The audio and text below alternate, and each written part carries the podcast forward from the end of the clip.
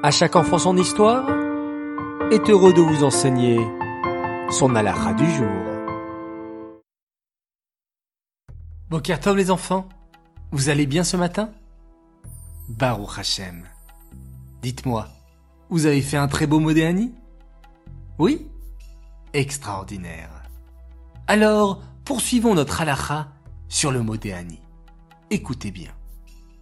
Comme nous l'avons dit hier, la tefila de Modéani démarre la journée d'un juif au service d'Hachem. Cette tefila est prononcée avant même de s'être lavé les mains, alors que nos mains sont encore impures. C'est pour cette raison qu'il n'y a pas le nom de Hachem dans le Modéani. Malgré cela, cette tefila reste très spéciale, car elle rattache la partie la plus profonde de notre Neshama avec Hachem. Ainsi, aucune impureté dans le monde ne peut abîmer le modéani d'un juif. C'est extraordinaire, n'est-ce pas? Lorsque nous disons le modéani, nous joignons les deux mains l'une contre l'autre et nous penchons légèrement la tête vers l'avant en nous concentrant sur la signification des mots que l'on prononce.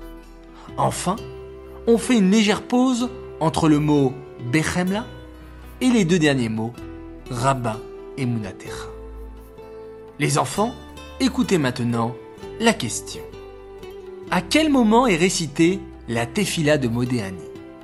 Réponse 1, le matin, avant de se laver les mains. Réponse 2, le matin, après s'être lavé les mains.